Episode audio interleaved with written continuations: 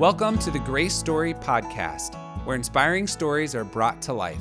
This podcast is made possible by Grace College and Seminary, located on the shores of Winona Lake in the great state of Indiana. I'm your host, Dr. Drew Flam. This is the Grace Story Podcast. Today on the podcast, we have Eddie Gill. Eddie is a student at Grace College studying environmental science and an outdoor enthusiast. And we, in fact, are going to talk to him today about Journey for a Cause, which he'll give us a little bit of background on. So, Eddie, welcome to the podcast. Yeah, thank you. I really appreciate it. Thanks for having me. So, where are you at in the world right now? yeah, um, I'm currently in Demopolis, Alabama. Demopolis, Alabama.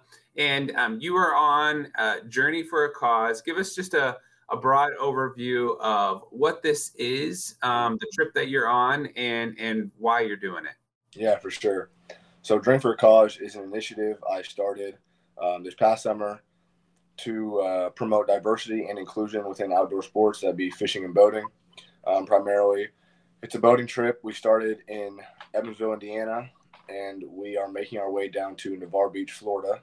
Um, we started on the Ohio River, then went to the Tennessee River, through the Kentucky Lake, um, Tennessee River, and we're now on the Tombigbee Waterway.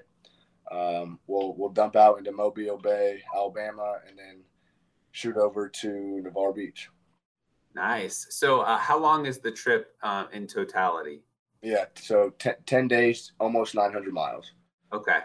Um, you uh, you grew up kind of uh, doing some boating and some fishing, and so mm-hmm. um, when did the uh, idea for this trip kind of begin in your mind as something you wanted to maybe take on? Yeah, so um, I've been outside boating fishing for really my entire life, um, and then this trip was something that my uncle told me that his his uh, old boss used to do with his wife every summer. Um, he told me this years ago, and I'd always kind of thought, hey, that might be fun to do. Um, and then this past summer, uh, kind of during the civil unrest and everything else, uh, I was trying to figure out something I could do. And then this just seemed like such a perfect way to touch a lot of different communities um, along the way with this message of uh, promoting diversity and inclusion within um, the boating and fishing industry. So that, that's kind of how that was born. So you had this idea, say, a, a yearish ago. Um, how did you get from sort of an, an idea up here to the reality of actually being on the journey like you are right now? Yeah, yeah. So it, it started out with literally hundreds of, of emails, calls um, every single day. And last June, uh, last July, and then I reached out to, to you guys, to Grace, and um, Dr. Kate put me in contact with Bill Yeargin, who is the uh, CEO of Correct Craft and Correct Craft owns, uh, I believe, seven or eight different boat companies. Parker being one of them. Um, he put me in contact with with their reps and everything like that. Um, and then that's how that relationship was formed. Um, and yeah, so Par- Parker was eager to to join, um, eager to sponsor us. And then from then from there was just a whole lot of planning, logistics, um, fundraising. Um, but yeah, it's it's crazy how far we've come. All right. So what uh like what vessel are you traveling on? Um, and you have some people with you as well. So talk to us a little bit about the boat you have and uh, the people you're with. Yeah. So the boat we're taking is a Parker 2520 XLD. Um, it's an offshore sport cabin fishing boat. They are made in Beaufort, North Carolina, um, and sold all over the country. And then the people I have with me, I have um, Justin Shoop, who is a lifelong fishing friend of mine. We played basketball together growing up, and every day or every weekend after we're done with our basketball games, we head to the ponds, head to the lakes. Um, so he's with me. My sister with me, is with me, Kiara, who also goes to Grace. Um, my grandparents, and then my parents. And um, so my sister and Justin are on every single day, and my grandparents and parents are kind of getting on and off at the different stops. And you've got a captain with you as well, right? Yes, yes. So Parker Boats um, hired John Easley. He's a certified captain. Came on for safety and kind of just showing us the ropes, and that's been great. He, he's been phenomenal. How big is the boat? Like, what's kind of the scope of it?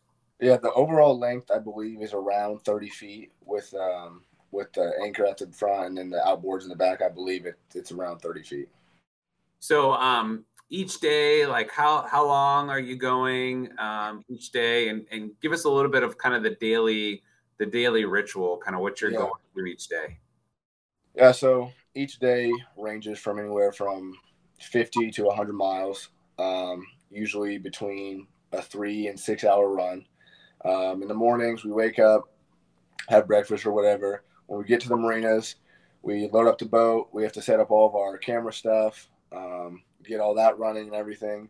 Then uh, we'll make sure all the boat systems are working, um, start the engines, and then John, John, our captain, has actually let uh, me, Justin, and Kiara actually all by now back out of the of the slip, out of the marine, and everything. So that's been pretty cool. Um, but once we get out, we're underway. Our cruising speed is around 30 miles an hour. Um, and then yeah, we're just making our way down the river. We've had to go through several several locks, which are essentially boat elevators, um, up and down the the river levels. But yeah, that that's really what a day looks like. When we get to the next marina, we we tie up, um, maybe go fishing, uh, go have some dinner, and make our way to the hotel and start working on videos. Uh, the uh, you, I've watched your videos and and tried to understand the lock system thing. So you kind of mentioned it as like a boat elevator. I mean, so how does that work? Are you what are you on? How, I mean, why do yeah. you boat elevator? What what is that? Yeah, so the locks were are put in place. Um, the the river is obviously um, it changes in elevation. So and there's dams. There's there's a dam at every lock. So as we're going down the river and we need to get from one elevation, say from a higher elevation to a lower elevation, we will drive in what's called the lock chamber. Um, the doors at the south end will remain closed. We will drive in the open doors at the no- north end. Once we get tied up to the lock wall, we then the the north door is shut, um, and then the lock master will uh, lower the water level. So he'll pump water out through the dam, and it will drop us down um, to the level of the, the next river that we're going on to. Um, and then the, the, south doors will open and we'll, we head out. See, uh, you know, you had this idea, like, um, what has been surprising to you or what has been like something you're like, I didn't realize when I had this idea a year ago that, you know, this happens when you take a trip like this or that, you know, it's this complicated or not this complicated. I mean, what have been some of the like lessons learned for you? Yeah, that's a great question. Um, there's definitely been been a ton. Um, the first being probably I just uh, was wasn't expecting the amount of support that I received um, through the entire process. Um, that we've we've done several fishing events and youth engagement events along the way at these different stops, and um, those have just been phenomenal. Um, and and really, that's the entire the entire goal is to try to touch all these different communities. Um, but yeah, I mean, there's just been so much stuff that is um, has been new to me. That's probably the biggest thing is just the newness of it all. I mean, um, we're, we're able to talk to all the other boats on our radio as they're driving by, and just the entire community as a whole. The boating community has just been so welcoming, so friendly, um, and and I expected that, but it's just it's nice to see that firsthand. Hmm. Uh, you mentioned some of these events, so talk talk to us about what a uh, what an event looks like and what's been your goal with those yeah, so we we've done a couple youth fishing events, um, and what that what that looks like really is just um, we we line up fishing poles. Um, I kind of give a brief intro to everyone that's shown up, the the children, the parents. I'm kind of telling them who I am, what I'm doing, why I'm doing it, um, and then I, I essentially we, we teach the kids how to fish teach them how to cast, teach them how to put a pole together, how to put a worm on a hook, that that sort of thing um, yeah, we just we fish with them for an hour, two hours, um, talk to them, interact with them, and yeah, it's, it's a fun time for them. And I just, like I said, get to touch those communities, and that's what the entire goal is. Okay, so uh, can I get a commitment from you on the podcast to teach my three young boys Because. I have no idea. I'm scared of hooking myself. I've got three poles. They just sit in our garage, though. Oh yeah, that's that can definitely be arranged my my middle son was just asking this weekend, man, I want to go fishing, um, and I'm like, oh, I gotta find somebody who knows what they're doing. So, oh yeah, yeah, when we you, can definitely set that up. When you get back on campus, uh, you know, uh, we'll, we'll take these boys out fishing. You can teach us how it's done. Yep, we'll have to. Um, you talked about promoting diversity and inclusion. Uh, tell us how that message has kind of resonated, or maybe some people you've heard from, st- some stories that have kind of um, come to fruition because of this effort you've had to sort of promote diversity and inclusion within the boating industry. Yeah, yeah, for sure. Um, so at, at, these different stops, we, I mean, we talk to different people, and then um, we we've gotten a couple interviews that have been on our YouTube channel. Um, but it's just it's nice to hear that that there's people out there thinking the exact same thing and uh, are wishing for that same type of change, that same type of progress. Um, I, I think it's and this really goes to show kind of the entire the entire point is as we've gone through all of these marinas, um, we're now this is day eight. We're going to be at our eighth marina by the evening, um, and we have not encountered one other um, one uh, one single minority group um, at a at the marina as a boat owner. We like we we've seen minorities uh, fishing and whatnot, but at the marinas themselves, um, I mean, you see everyone on their boats and getting off and, and whatnot. Um, and there there hasn't been um, one one minority group or one literally one individual.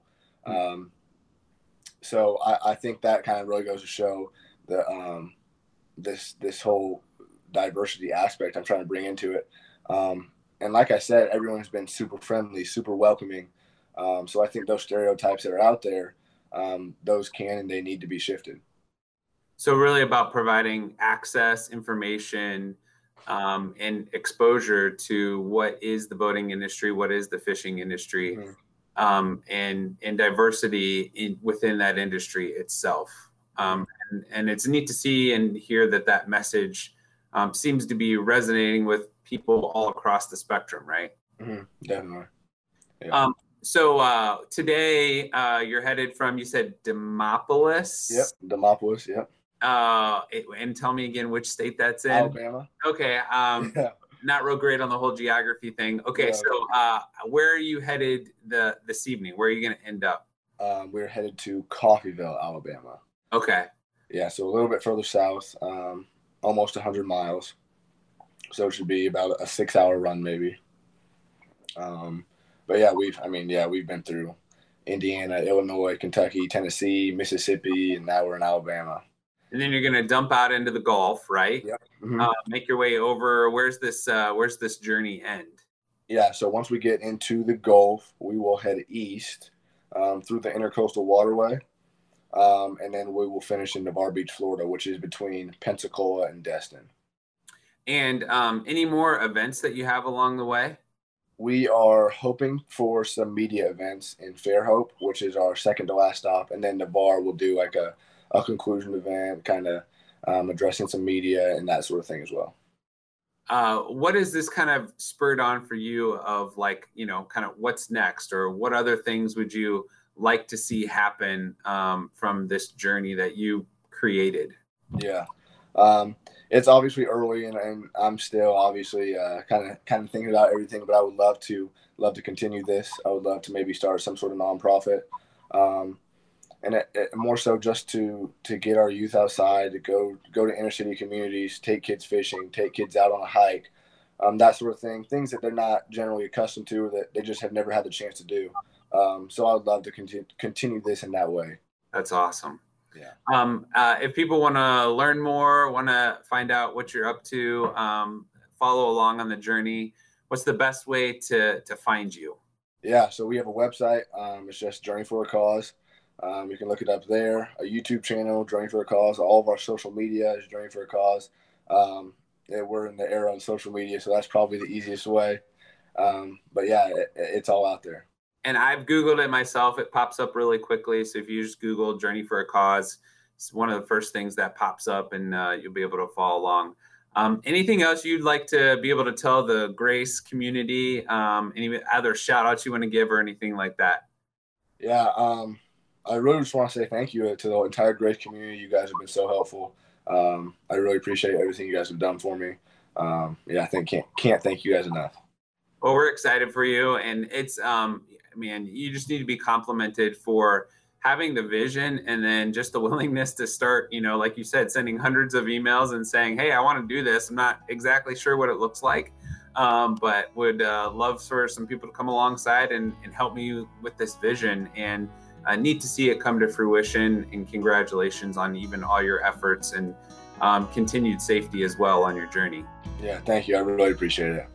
Well, thanks everyone for uh, tuning in to the Grace Story podcast today. Thanks, Eddie, for joining us. And thank you as well to our producers, Rick Neer and Andrew Palladino. And we hope that you will share or like this podcast wherever you received it from. And until next time, have your best Grace Story today.